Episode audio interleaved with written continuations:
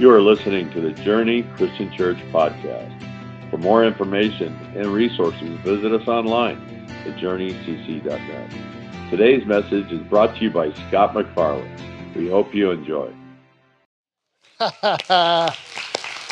Are they too cute or what? They are just too cute. I love when Sky is so small. She has to get up on a stool to get up to mom and sister. That was great. Hey, we are grateful to have you here. Happy New Year. If I didn't get to say that to you before, Happy New Year. Yeah, we're digging into a new series out of the book of Genesis, looking at how Jesus shows up in this book in the beginnings. That's what Genesis means, is beginnings. And uh, we're looking at stories about how that occurred and how it applies to our lives. And I thought I'd give you a little perspective. That's my word for the year. Um, back in 1971, this is way before all of your time because you're all so young, but in 71, we were doing this program called the Apollo program where we were sending people to the moon. You guys probably saw the movie Apollo 13. Well, Apollo 15 was right after that, a couple years after that, and the command module pilot was a guy by the name of Al Woolard. Al was in the command module along with his two partners that went and was shot to the moon. And then he would orbit around the moon while his two partners were down on the surface, walking actually on the moon. Bummer. It's all right. So here's Al circling the moon by himself, 2,000 miles away from his partners, and thousands and thousands of miles away from Earth. Now, he said he had a perspective change. As he's orbiting, they called him the loneliest man on the planet, or the loneliest man of humankind, because he was so far away from all human contact that he and he saw something on the far back side of the moon. If you understand this, when the sun reflects on the moon, the back side of the moon is the part that is the darkest. There's no sunlight there. And so as his orbiter would go around the moon, he looked out into the universe and he said he didn't just see stars, he saw a blanket of light. He couldn't even differentiate between the stars because of all the billions and billions of stars, suns, out in the universe, and that's just our galaxy, along with billions of galaxies past that. He said instantly he saw life differently, whole different perspective.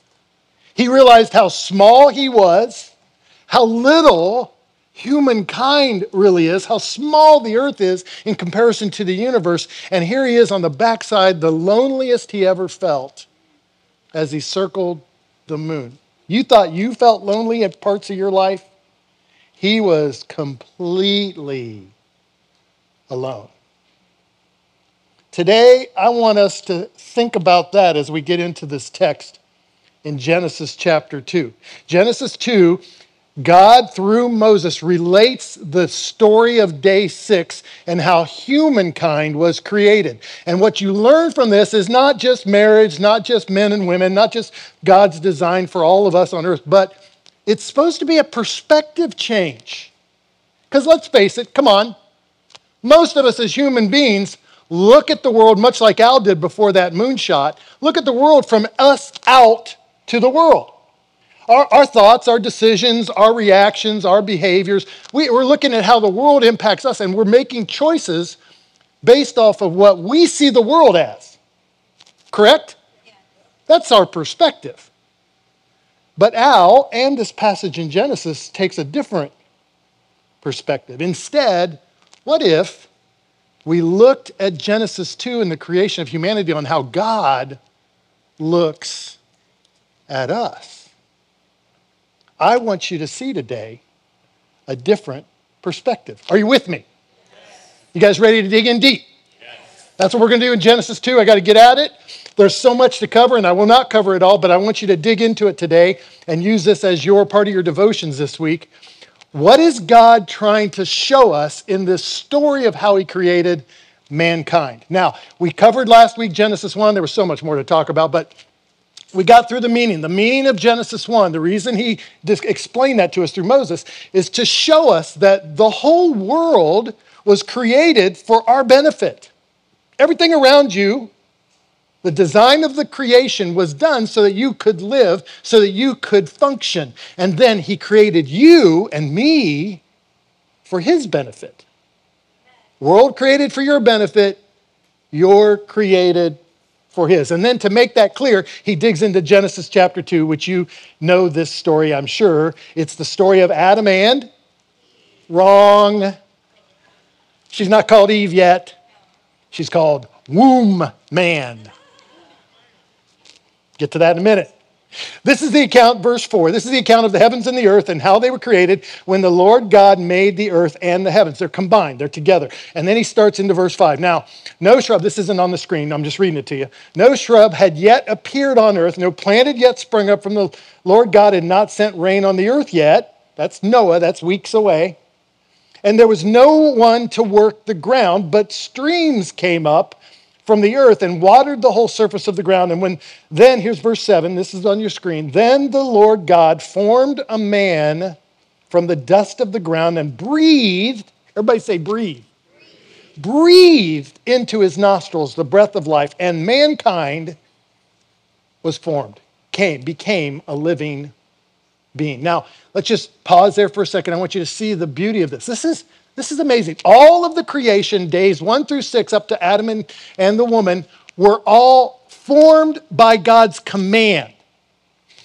Let there be light. Bang, there was light. Let there be land. Boom, there's land. Let there be seas. Boom, the waters gather to seas. Let there be universe and stars. Boom, the universe is created. Let there be cats and dogs and animals and, and pests and mice and rats and oh, snakes. Uh, should I keep going?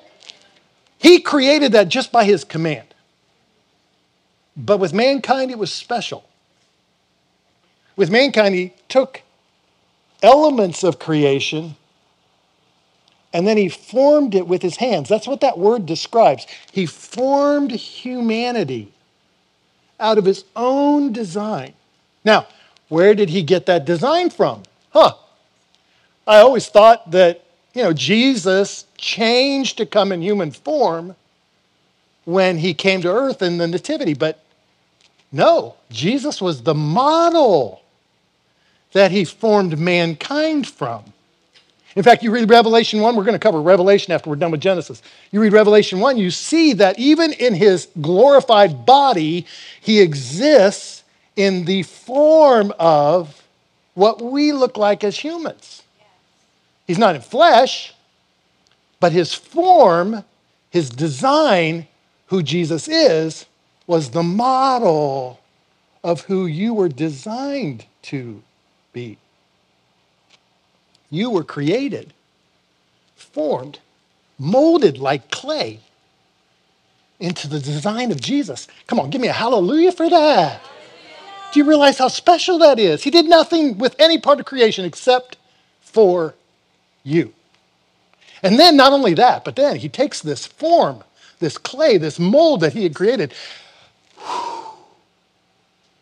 and breathes his spirit into the man. Do you realize? Do you realize you have the deposit of God Himself in you? That's what makes you so special. You have been given a deposit of the Spirit of God Himself. That's what makes you different than every other part of creation. That's what helps you to understand and think and project onto the future. That's why you can predict things that are going to happen when you know what you're going to do is right or wrong. That's why you think and feel and learn and do differently than all other elements of creation. Yes, different than all the animals, including cats and dogs. You have a deposit of God Himself in you. Now, can I just pause for the book for a minute and realize how special this is? You just sang about Jesus, I am who you say I am, right? When Jesus was resurrected, went to the cross, died for your sin, paid your price, comes back from the grave the first day, he shows up that night to have dinner with the disciples, which, come on, that would just rock my world. He shows up. What does he do there? He speaks to them, and then it says in John chapter 20, I think it is, he says, and Jesus breathed his spirit onto his disciples. And then in Acts chapter 2, you know this, when Jesus had left the earth, he sent his spirit to fill in, to infill the lives of believers. We believe this that when you give your life to Jesus, you receive the Holy Spirit. That's matching Genesis chapter 2. We haven't got to chapter 3 yet. We'll talk about that next week. But in Genesis 2, he put a deposit of his spirit into humankind's life. And then when you surrender your life to Jesus, he replaces that corrupted spirit with his Holy Spirit. Come on. Why in the world would we not want that?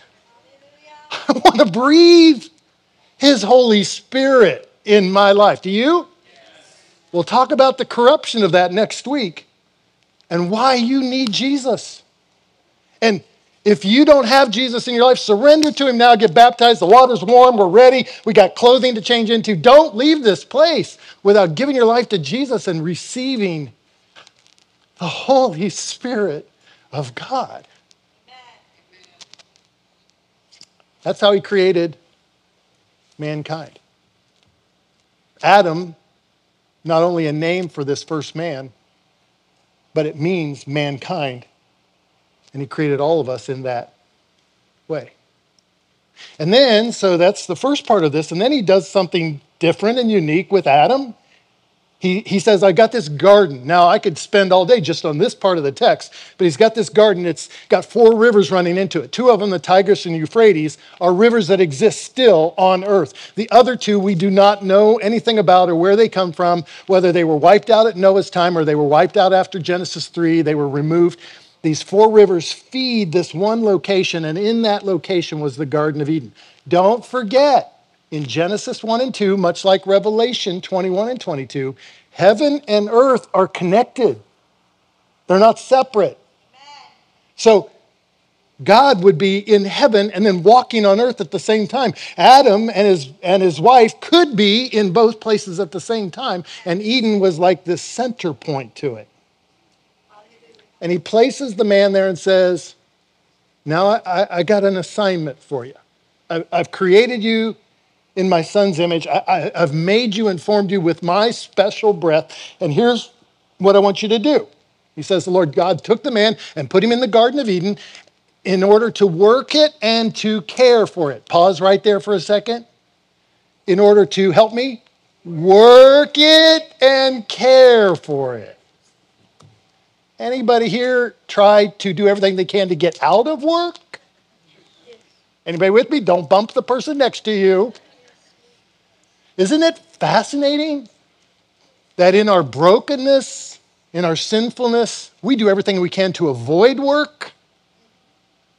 But God said, No, no, you were designed to work for the kingdom. That's how I made it. And then he goes on, and by the way, Adam, the Lord commanded the man, You are free to eat of all the trees of the garden. Pineapple and apples and oranges and bananas and on and on and goes you know tomatoes. I know you don't think that's a fruit. That's actually a fruit. On and on he goes. You can eat of all that. And in the center of the garden just remember there are two trees that you need to know about. One's called the tree of life and the other's called the tree of knowledge of good and Ah. And if you eat of that tree, you will certainly discover death. You will find out what true separation from God really looks like. So you can eat of anything you want, just don't eat of that tree. Why did he do that? Well, here's why. Just like we saw in Genesis 1. If there's a good, there has to also be a not good if there's a tree of life, there has to be a tree of not life. If there's the creation of light, then there has to be the existence of darkness. If there's, if there's a righteousness, there also has to be sinfulness. You can't create the one without also providing the existence of the other. And so he warns the man, he gives him two choices do it the right or choose the wrong. You have, listen, here it is free will. to choose. Now, I know we just did communion, but anybody other than me have ever made the wrong choice in your life? Why aren't the rest of you raising your hands? Oh, yeah. And because of that, you will taste death. See, the reason we make the wrong choice is, listen, wrong perspective. Again, we'll get to that next Sunday. But he gives the man this gift of free will. Why would he give him that gift? Because you were made in the image of Jesus. You have the ability to choose. That's what makes you like him. You have a job to do. You have work for the kingdom to, to do for his benefit. You have purpose and meaning and function in life, and you were given choice just like the Godhead has every day. Now, you may not like that. Isn't it funny? Like, come on, how we want freedom to choose for ourselves, but we like to narrow the choices of everybody else. Oh, let's make a law against this. Let's do something against that. Let's, let's teach our kids and put the rules against them to squeeze them in so they do what we want them to do. Come on, anybody else other than me make that parenting mistake? Come on. The rules don't fix the problem. The problem is right here. It's the desire to choose the right versus the not right. And he gave man that gift because he wanted him on his own free will to choose to love the Father. Then it goes on, verse 18. The Lord God said, Okay, eh, eh, man, Adam, this is really good. But it's not good to be alone. It's not good for you to be the only one. It's not good when you feel like there's nobody that is your complement. I'm going to make a helper suitable for you. Now, you guys know this story. But what's fascinating about that is what he, what he does next, and I won't read it to you, but he lines up the species of animals and he walks them in front of Adam, and Adam is given the job of naming every single thing that goes by. I'm going to call that one this, I'm going to call that one a cow, I'm going to call, well, we, that's our English. But he's going to name these different instruments. Why? Because by doing so, he is giving Adam the responsibility to manage and care for creation. He has authority over all that he sees because he named it. Parents, you know this when you birth the child, you have authority over that child because you were the ones who birthed and named it. You have the authority because you were the parent figure over your children. I know we like to forget that, but that's the job. And so here's Adam. He's got God over him, and he's got all of creation under him, but there's nobody with him. Talk about feeling alone. He is completely alone. And that's why God says it's not good for man, mankind, to be completely alone. He's not even talking about men and women here. He's talking about what's called intima. Everybody say that word, intima. Intima, is the lining around the heart. It's a medical term comes from the Hebrew. And all it means is one person completely knows the heart of the next. They're known and be known between two people. Intima. He says, This man needs a helpmate, a partner, an equal to be a part of their life together. So he takes the man, puts him to sleep. We don't know how long that is knocks him out for hours or even days or whatever. I know it's all six day. That's a whole nother discussion about how long a day is during that first six days. But he creates by taking, he doesn't take dust and create the woman. No, no, no. He takes from the man's rib cage a rib, a DNA, a part of his life, and then forms the woman from a piece of the man to make them equals. And then he brings the woman to the man, and it goes on. He brings the woman, the man revives and sees and sees this woman that God Himself brings to the man, and the man says, Yeah! Womb man! Womb man! Not really man, but different and yet the same. She's equal.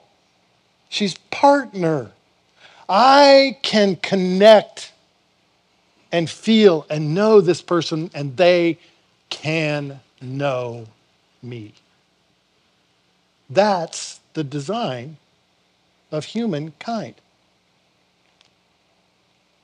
And you need to hear that.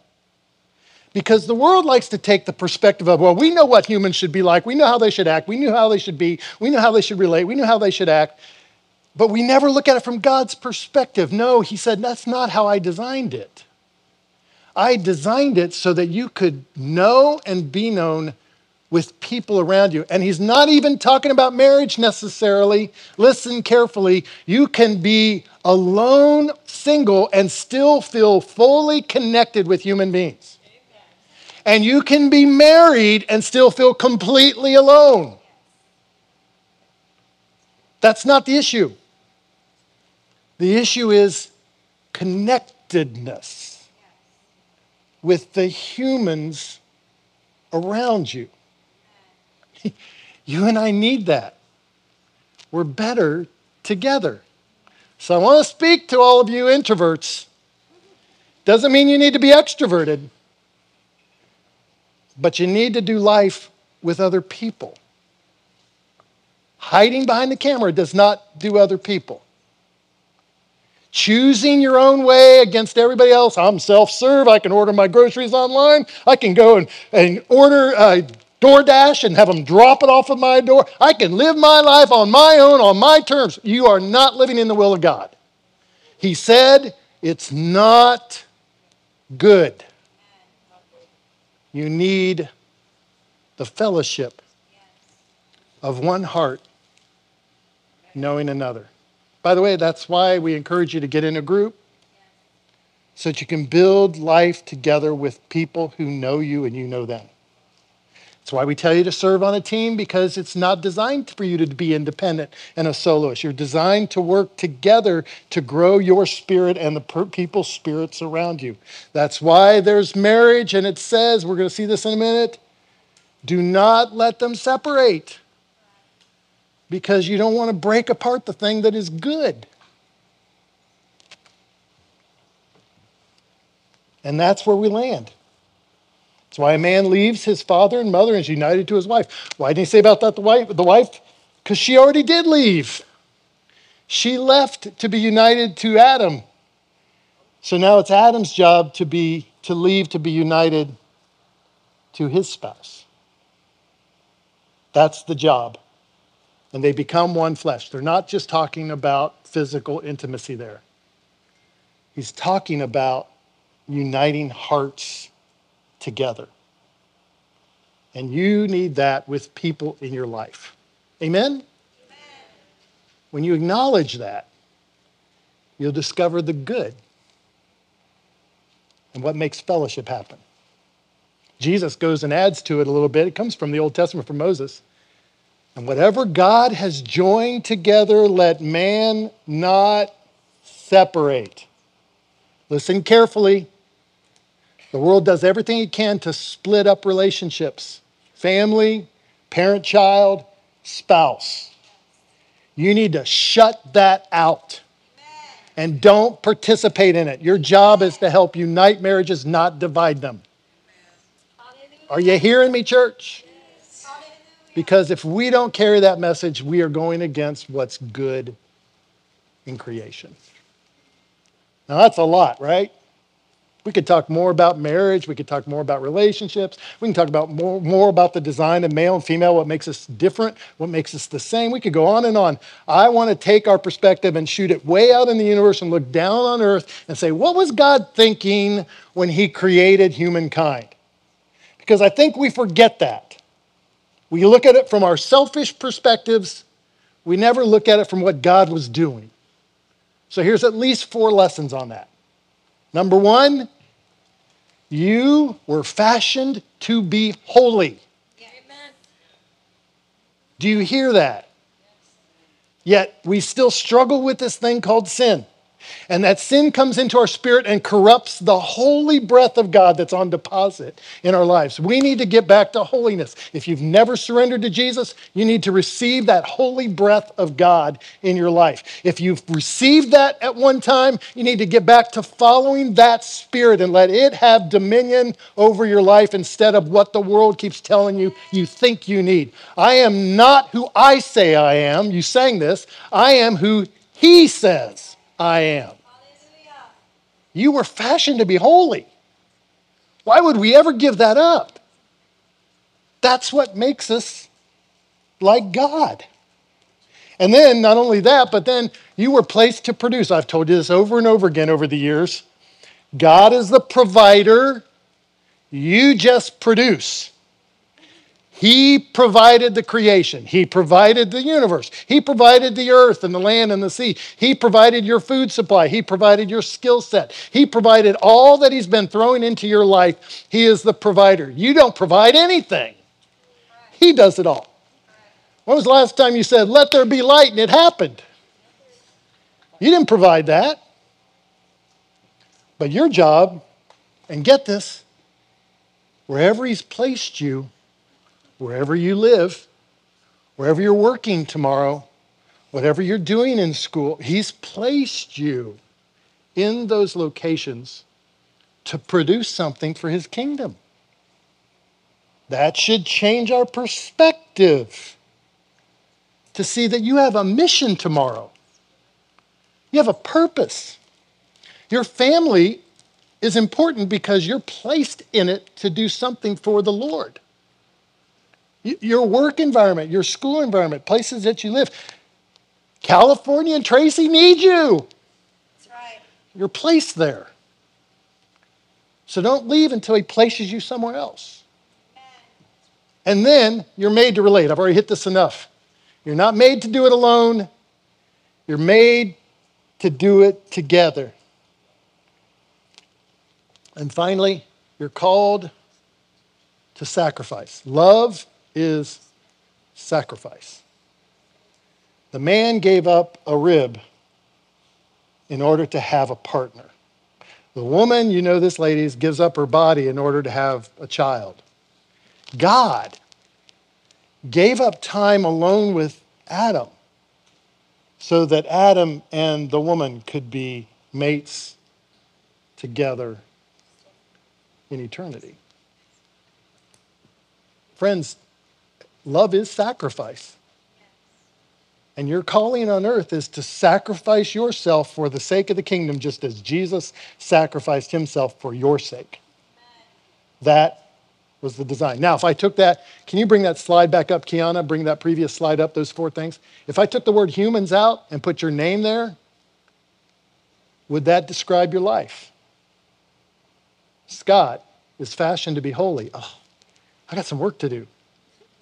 Scott is placed to produce. I got to get to work. Scott is made to relate. Okay, Diana, we got to relate. Scott is called to sacrifice. This is, friends, Genesis 2 is exactly why we as believers are called to speak the blessing of God over people. Right. Listen, this is why we stand for the sanctity of life of babies. Because God has formed and fashioned every child, even in the womb. He's already fashioning that child and giving the Spirit deposit onto that child. We need to stand for them. This is why we call out all marriages to be made in the form of man and woman, not because we say it's right, but because that's how God designed it to be. This is why we stand against injustice and against violence and against abuse because human life is so precious and holy. We're different. And this is also why you're supposed to love your God with all your heart, soul, mind, and strength because that makes you the most you you're supposed to be. And you're supposed to love your neighbor as yourself because they're just as special as you are in the eyes of God. Quit looking at it from our selfish perspectives and start seeing what God sees in humanity. You are divine. What you'll notice throughout this chapter when you study it later is this key phrase the Lord God. The Lord God formed the man. The Lord God placed him in the garden. The Lord God extracted a rib from Adam. The Lord God created a woman to match him. The Lord God spoke. The Lord God said, I want you to hear that clearly. You are a divine creation with the freedom to choose, but He is still God. And always will be. And that's the perspective we as humans need to have. So, you know what? Let's quit telling God who we think we are. And let's find out what He created us to be. That gives worship to God. I've been talking a long time. I'm going to cut it off now. There's more to discuss, more to have, more to learn, more to grow. Genesis 2 is a great picture of what eternity will look like someday. But I want to end with one last thought. If you haven't surrendered to Jesus, today may be your day. I'm not going to sing a song. I'm not going to call you up. I'm not going to ask you to stand in front of people. I'm going to give you a choice. Choose the tree of life or keep choosing the wrong tree. Surrender to Him today. You can come up at the end of the service. We have the baptistry ready for you. We're ready to receive you and let you receive that breath of spirit that fills your soul. But don't leave here without making that choice. God, I thank you for today, for this reminder out of Genesis 2, this incredible story. We read about this as children, we talk about it as kids. It explains a lot of things to us about how you created humanity with male and female. It talks about things we use in stories about marriage. But bigger than that, what an incredible gift that you would design us after your own son, that, that you would form us and make us so unique and special, that you would breathe your spirit into our life to give us life and hope and meaning.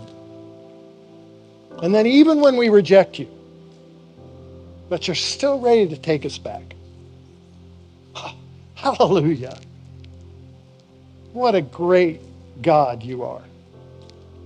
So I pray today we'd have a different perspective and turn back to you to become all you designed us to be. That's our prayer. We ask it in Jesus' name. Everybody agreed and said, Amen. Thank you for listening to the Journey Christian Church podcast. If you would like to support us as we pursue God and love people one at a time, please consider a tax-deductible donation by visiting journeycc.net slash giving.